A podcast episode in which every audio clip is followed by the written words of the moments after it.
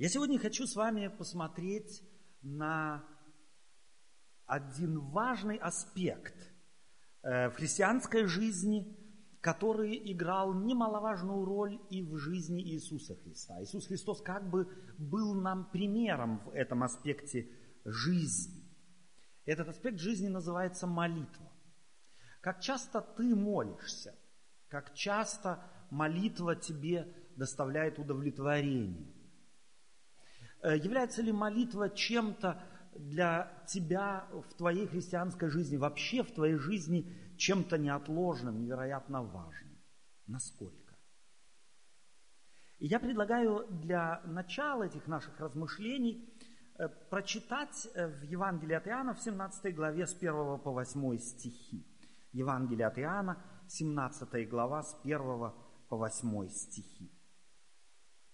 После сих, сих слов, говорит евангелист Иоанн, Иисус возвел очи свои на небо и сказал, «Очи».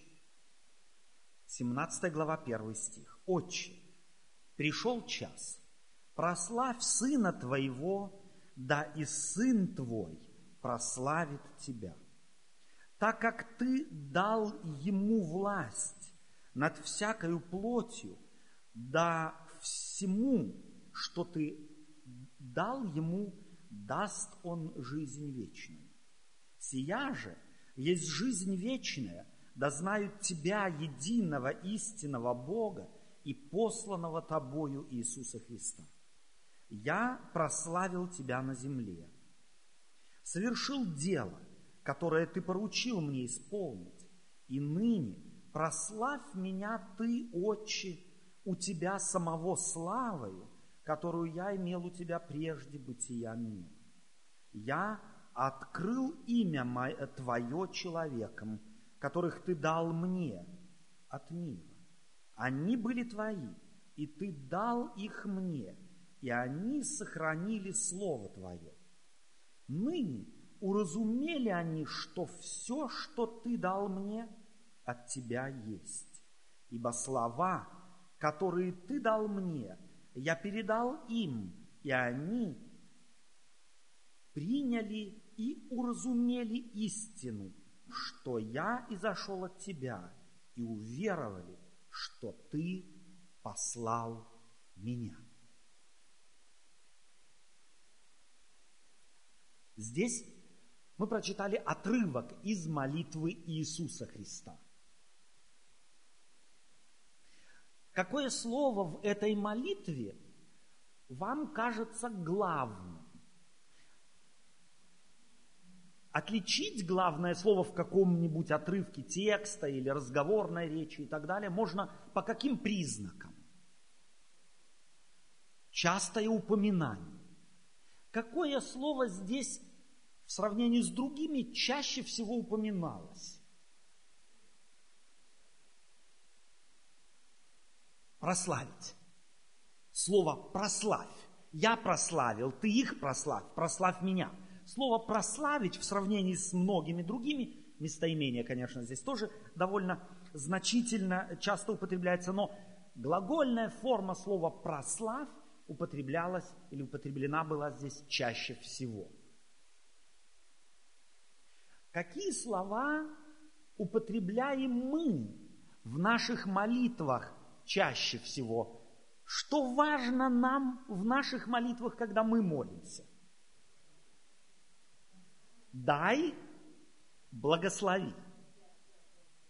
Иисус Христос говорит, прославь меня и прославь их. Мы говорим, дай и благослови. Не знаю, слышали вы эту историю или нет. Как-то приходит человек к Богу и спрашивает его, Господи, что для тебя значит миллион лет? Господь говорит ему, одна секунда. Говорит человек Богу, Господи, а что для тебя миллион евро?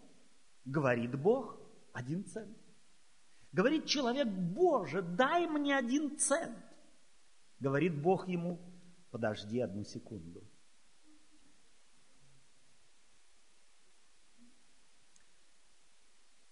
Что является для нас главным. Чего мы хотим от Бога. Иисус Христос в этой своей молитве показывает, что для Него является главным. Для Него главным было прославление. Слово «докса» в греческом языке, которое на самом деле переводится как слава, славословие, прославление. Фактически Иисус Христос говорит, прославь меня, прославь их. Что мы в современном русском языке подразумеваем под словом «слава» или «прославление»? Слава. Что мы подразумеваем? Вот так, если в быту, где-то на улице, мы встречаемся с людьми, друзьями, знакомыми, что значит, если вы произнесете слово «слава», что под этим словом у людей ассоциируется? Имя чье-то, какое-то. Знаменитость, мы бы сказали, да? Быть знаменитым. То, что несколько десятков, а может быть полсотни лет тому назад обозначали словом «слава», сегодня можно, может быть, заменить словом «знаменитый». Кто знаменит в мире сегодня? У кого много денег, у кого есть власть, у кого есть несметные имущества, дачи и так далее и тому подобное, кто может себе все позволить тот, чье, чья личность мелькает на экранах телевизоров или на страницах газет. Знаменит. Иисус Христос здесь говорит, ты меня прославь. Другими словами современного языка Иисус Христос, собственно, просит и говорит, сделай меня знаменитым. И еще сделай знаменитыми тех, которых ты дал мне из этого мира. Сделай их знаменитыми. Что для нас знаменитость значит? Разве бывал кто-то на земле, кто не хотел быть так или иначе знаменитым? Я не знаю, о чем мечтали вы, когда были в пубертальном возрасте, но я, начитавшись всяких сказок и всяческих рассказов Фенимар Купера и Мейнрида, считал, что знаменитым может быть молодой человек, который каким-то образом, так сказать, бросается в глаза девушкам. И вот я обязательно хотел в этом смысле стать знаменитым, чтобы самое красивое обратило на меня внимание.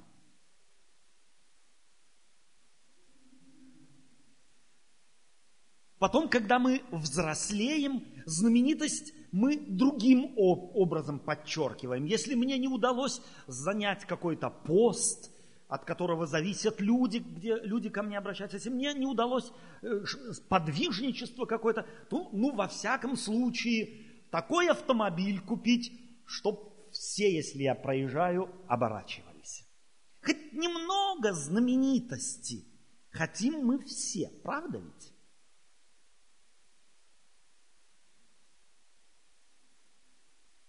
Интересно, что, может быть, кому-то из вас приходилось видеть фильм, э, собственно, поставленный или, да, сделанный по вот этому мюзиклу Jesus Christ Superstar. Иисус Христос Суперстар. Кто видел этот фильм? Суперзвезда, да. Э, в этом фильме есть такой небольшой отрывок, где Иисуса Христа приводят к Ироду. А Ирода в этом фильме играет довольно знаменитый артист, э, играет в форме плейбоя э, и празднует какой-то праздник, увеселение какое-то у себя на вилле. И в, в тот момент, когда он как раз празднует с массой других людей, к нему приводят Иисуса Христа – на котором есть отметины последних нескольких часов страдания. И этот Ирод в этом мюзикле подходит к Иисусу Христу и, издеваясь над ним, мюзикл – это, собственно говоря, э, такая э, форма театральная, где все тексты поются. И он поет, обращаясь к Иисусу Христу, prove to me that you not fool walk across my swimming pool. В свободном переводе означает это «докажи мне, что ты не лжец, пройдись по моему бассейну». Понятно, что это, собственно говоря, выдумка режиссеров. Так Ирод с Иисусом Христом не разговаривал, во всяком случае, в Евангелии об этом не упоминается. Но одну вещь режиссеры здесь хотели подчеркнуть, что для Ирода и многих людей времени Иисуса Христа главным было то, что Иисус Христос мог творить чудеса. Это до них дошло. Иисус Христос – творец всяческих чудес. Иисус, превращающий воду в вино. Иисус, успокаивающий бурю. Иисус Христос, ходящий по воде.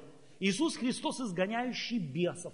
Так запечатлился Иисус Христос в умах многих людей. Но если мы внимательно читаем э, Евангелие, то мы обнаруживаем, что Иисусу Христу вовсе не нужно было и не делал Он это для того, чтобы стать знаменитым. Знаменитость Его по Его собственному замыслу не заключалась в Его особенных спектакулярных действиях. Иисус Христос всякий раз, когда совершал какое-то чудо, как правило, отсылал людей с неким повелением не упоминать о происшедшем чуде. Иисус Христос будто сторонился чудес. Это знаменательно для него. Это значит, что для Иисуса Христа не было главным запечатлеться в умах современников неким чудотворцем. Нечто другое было для него важно. Если мы внимательно читаем Евангелие, то мы замечаем, что Иисус Христос был больше учитель. Этому он придавал огромное значение. Он был личностью, который с удовольствием проповедовал, возвещал весть о характере своего Отца. Он подавал себя Сыном Божиим или, конечно же, человеком молитвы. Иисус Христос с удовольствием и много молился. Интересно, что эти его молитвы многие не запечатлены в Библии. Но вот эту молитву, первосвященническую молитву, молитву о людях и мире, который Иисус Христос готовился оставить, Он совершил так, что она была услышана людьми, и евангелист Иоанн посвящает целую главу тому, чтобы эту молитву Иисуса Христа запечатлеть, зафиксировать в Евангелии. Что же помогало Иисусу Христу, не находясь среди волков, не выть как волк, находясь среди безобразия, самому не стать безобразным, находиться среди людей наглых, самому не обнаглеть. И Евангелие однозначно показывает, что эту власть, эту силу Иисус Христос не имел в себе. Он ее постоянно черпал через молитву у своего Отца. Отец его был для него неким источником силы, источником мудрости, источником находчивости – источником терпения. Иисус Христос был человеком, был личностью на земле, который на самом деле знал, как и каким образом он может сохранить себя незапятнанным, вращаясь среди запятнанного и греховного мира. Иисус Христос не чурался молитвы. Он в ней искал силу, и через нее он эту силу получал.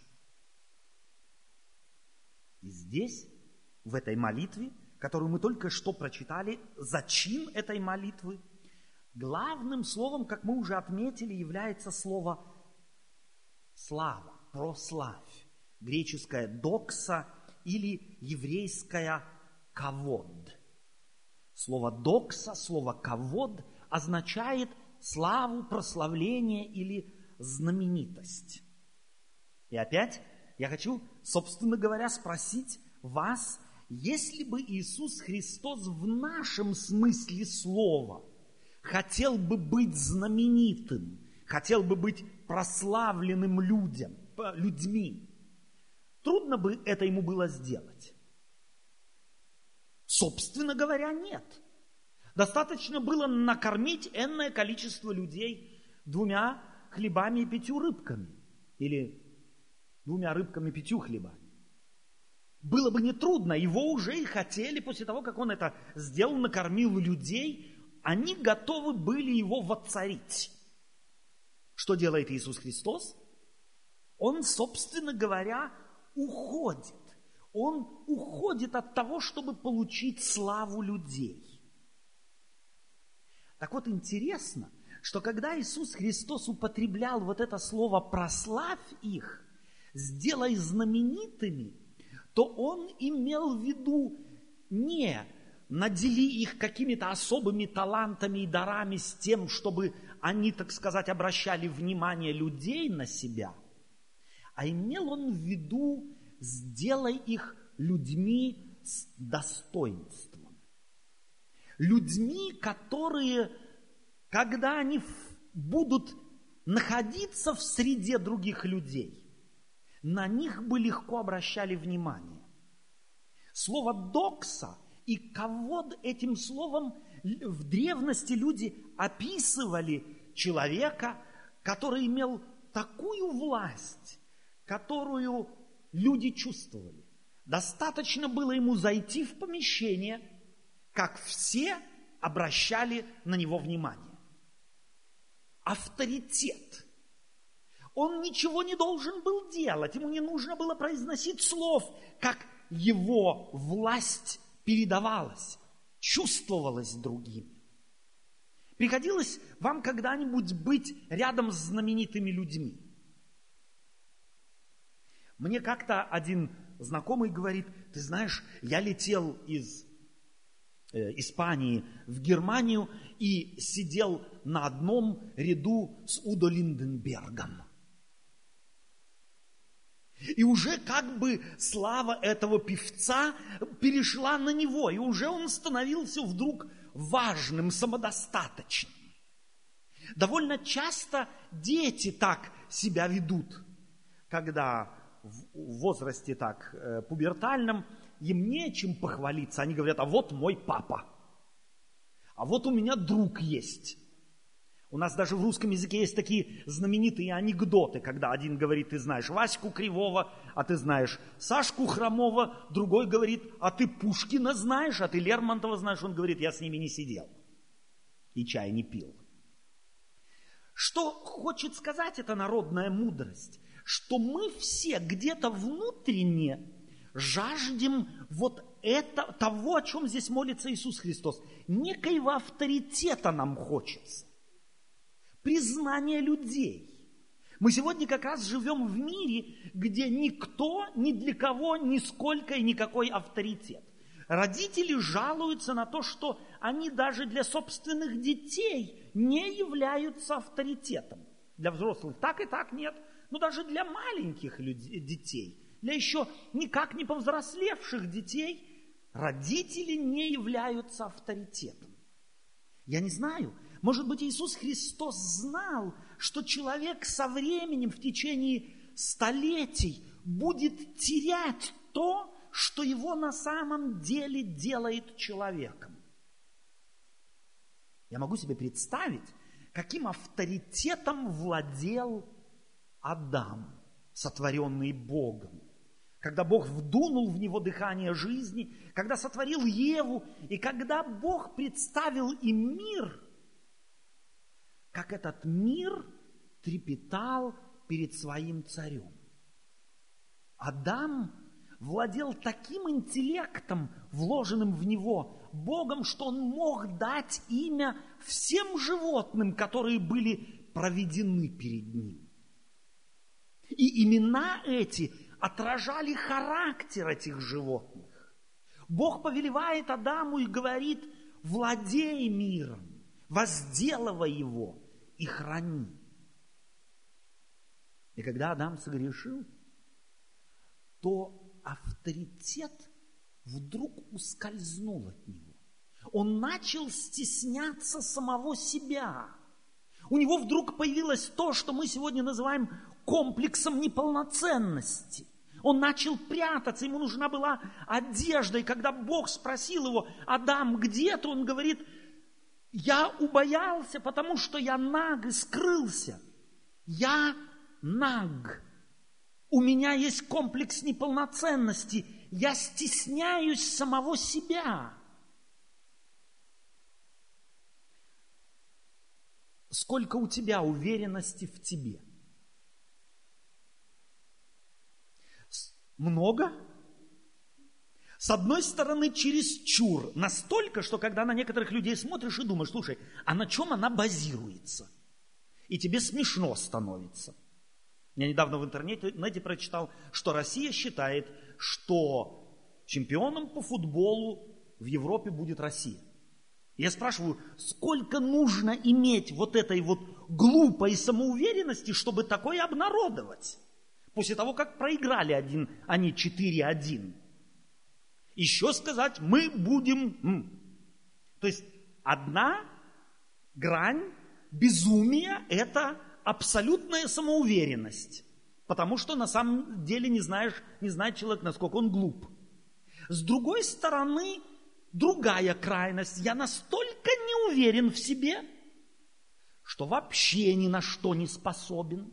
Один ломает дрова, только потому что слишком самоуверен, а другой ни на что не решается, потому что нисколько у него нет чувства собственного достоинства.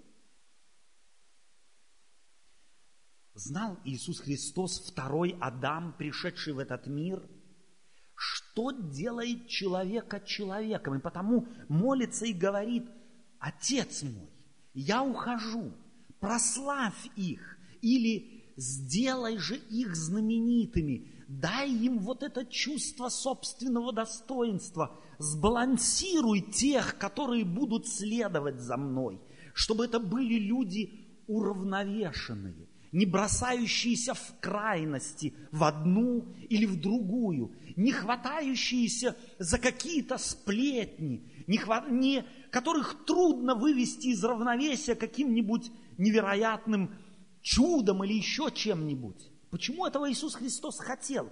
Почему Иисусу Христу так важно было достоинство верующих людей, Ему последовавших?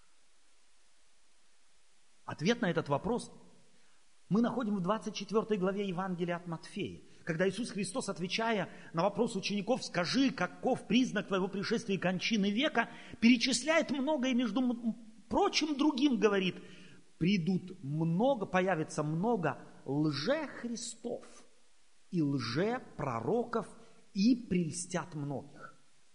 Так вот, одним из главных орудий – одним из главных, если можете, можно так сказать, одной из главных цитаделей, которую сатане невозможно взять, невозможно разрушить, это чувство достоинства человека, базирующееся не в его достижениях, не в его способностях, а в том, что делает из него Бог.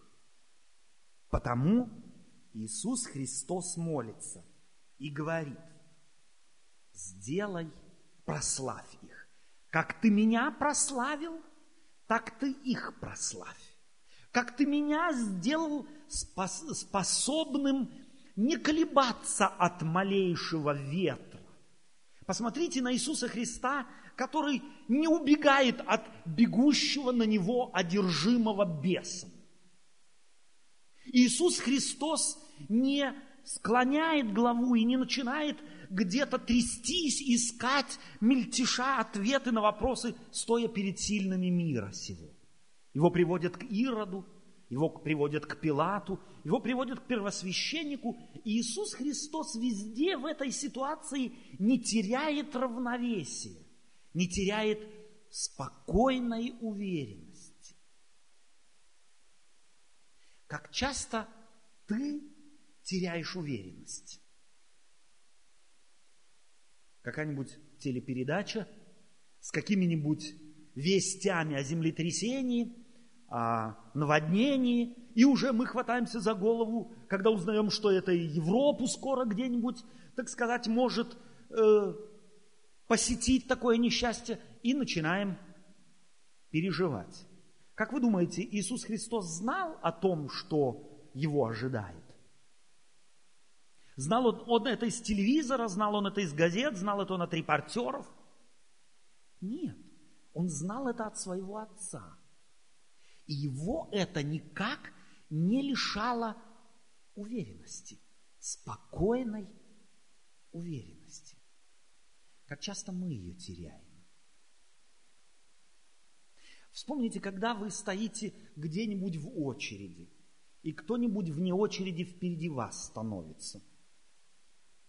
Если даже у меня не хватает моего немецкого языка, то я не удерживаюсь ломаным немецким языком сказать, что я первей, чем тот, кто впереди меня залез. И готов его растерзать в воздухе. Какая-нибудь малость уже может лишить нас нашего достоинства. А насколько достойно ведем мы себя в семьях наших? Если кто-то не так ведет себя, не так ответил, если жена мужа спросила, слушай, а кто сегодня с кем в футбол играет? Хотя на экране телевизора огромными буквами написано, кто с кем играет. Она, тем не менее, спрашивает. А муж аж перекашивать начинает. Ты что, слепая, что ли? Читать не умеешь? Или ты издеваешься надо мной? Я намекаю вам на эти нюансы, лишь бы, чтобы показать, как легко нас вывести из равновесия. Иисус Христос конфронтирован был глобальными проблемами, глобальными вопросами. Его жизнь должен был он отдать, и тем не менее он не мельтешил, не потерял уверенности. Мы ее теряем мгновенно, при малейшем, при на самом деле малейшем давлении. Иисус Христос молился и говорит, Отец, тех, которых Ты дал мне, Ты их прославь.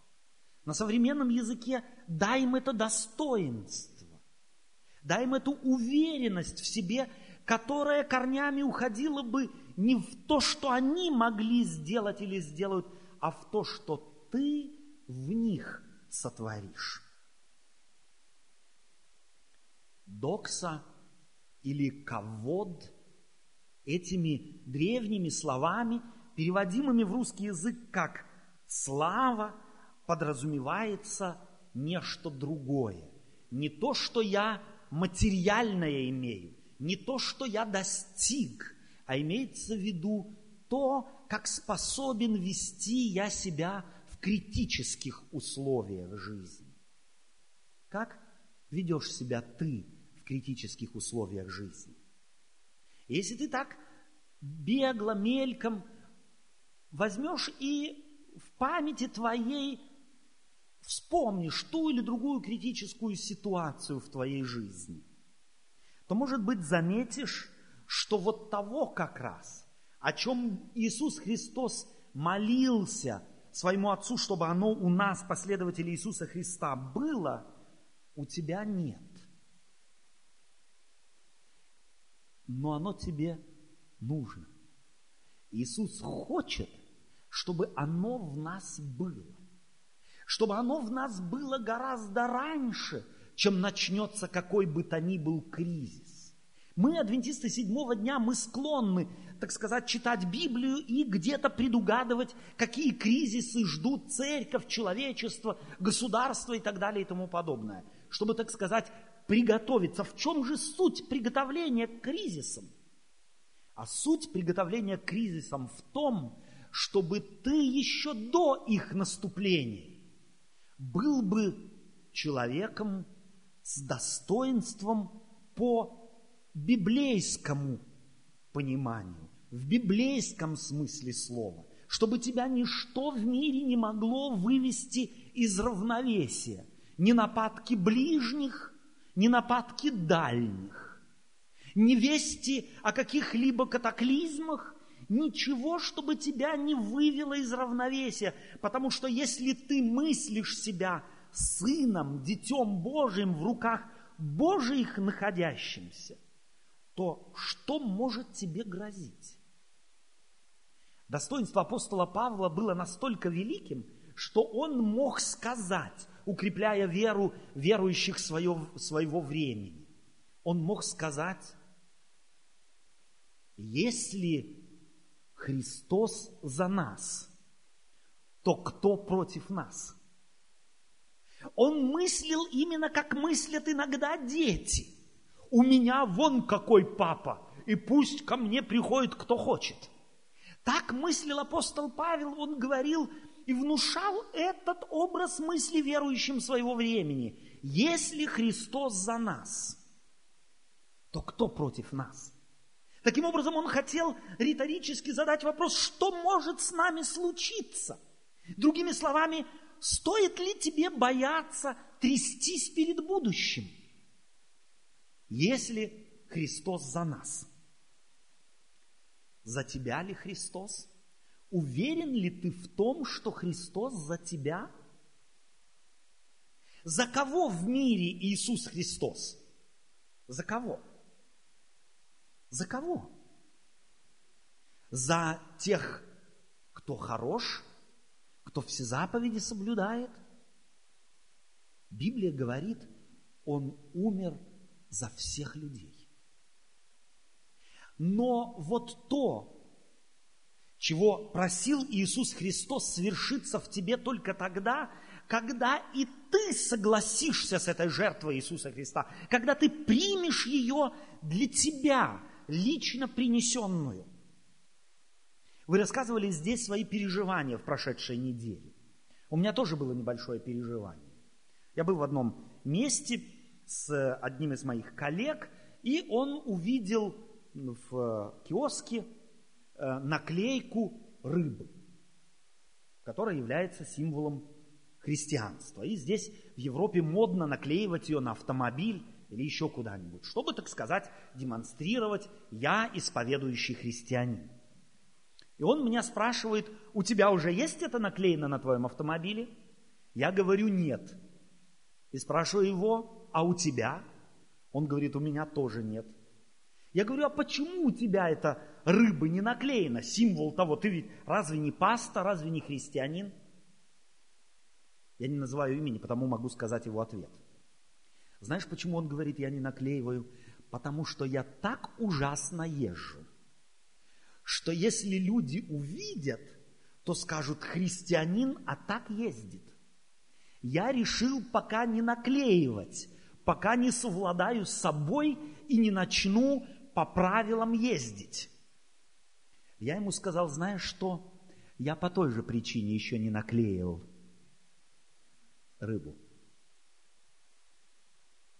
Быть христианином означает нести ответственность. Быть христианином – это значит быть человеком достойным. И когда мы так начинаем анализировать себя, то кажется, стоп, когда я могу наклеить себе рыбу? Когда я буду достойным? Я буду достойным? Собственно говоря, никогда – Достоинство, которое Бог в нас хочет, оно может начать взращиваться в нас только тогда, когда мы вопреки наших способностей, вопреки нашего уже имеющегося или не имеющегося достоинства, цепляемся за это имя Иисуса Христа и ссылаемся на Его молитву и говорим, Боже, пусть вот та молитва – которой твой сын молился к тебе, во мне станет реальностью. Пусть ты сделаешь из меня человека, достойного носить твое имя, который не боится и не стесняется этого имени, потому что он там и здесь еще может споткнуться, там и здесь может себя, может быть, вести недостойно этого имени. Докса. Ковод. Достоинство. Это не то, что проистекает из тебя. Это не то, что ты можешь сделать. Это не следствие твоих достижений. Иисус Христос однозначно в Евангелии в своей молитве говорит, это то, что может сделать в тебе мой Отец. Как вы думаете, молитва Иисуса Христа Его Отцом была услышана? Эта молитва Его Сына Отцу Небесному безразлична? Но почему же Его достоинство в нас еще не в такой степени проявляется, что Его чувствуют люди? Зашел в помещение, и все знают, зашел человек достойный. Может быть, только потому, что мы еще не почувствовали крайнюю необходимость в этом достоинстве? Я убежден в том, что Бог с момента произнесения Иисусом Христом этой молитвы работает в мире над, том, над тем, чтобы наше человеческое достоинство в нас было восстановлено. Посмотрите на Павла, посмотрите на Петра, Посмотрите на апостолов, в которых Иисус Христос через силу Духа Своего Святого восстановил их достоинство. Эти люди вдруг перестали быть мелочными. Почитайте в Деянии апостолов первые главы, как они вдруг, прежде ссорившиеся, каждый хотел быть первым и считал рядом своего брата недостойным быть первым или вторым. Как вдруг, после смерти Иисуса Христа, после беседы Иисуса Христа с тем и другим апостолом, эти люди изменились. И каждый был готов уступить первое место другому. Действительное достоинство стало проявляться. Мелочность их не волновала, они избавились от мелочных претензий, от мелочных разборок, от сплетен, от подозрений.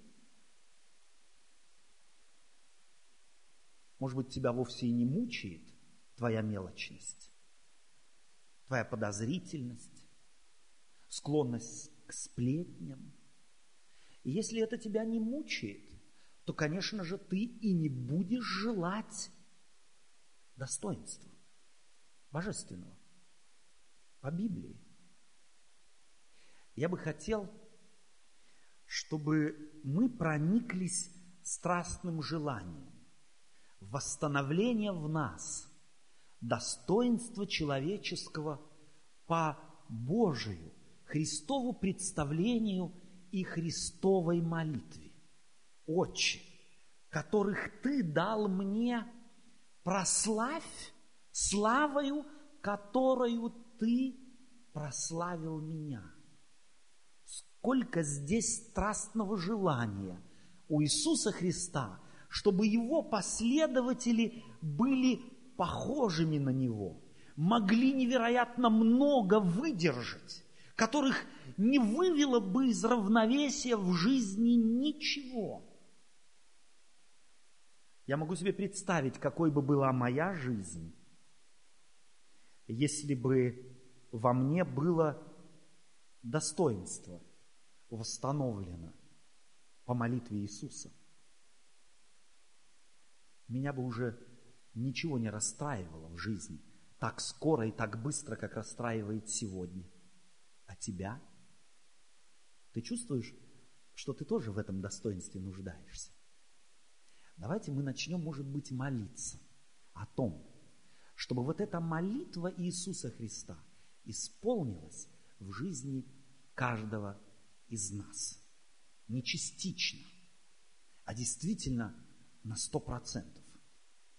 Если эта молитва исполнится в твоей жизни, ты станешь другим человеком. Это будут чувствовать другие люди. Людям будет приятно быть с тобой, как им было приятно быть с Иисусом. Я бы хотел бы, чтобы ты жаждал этого достоинства, стремился к нему и об этом молился. Аминь.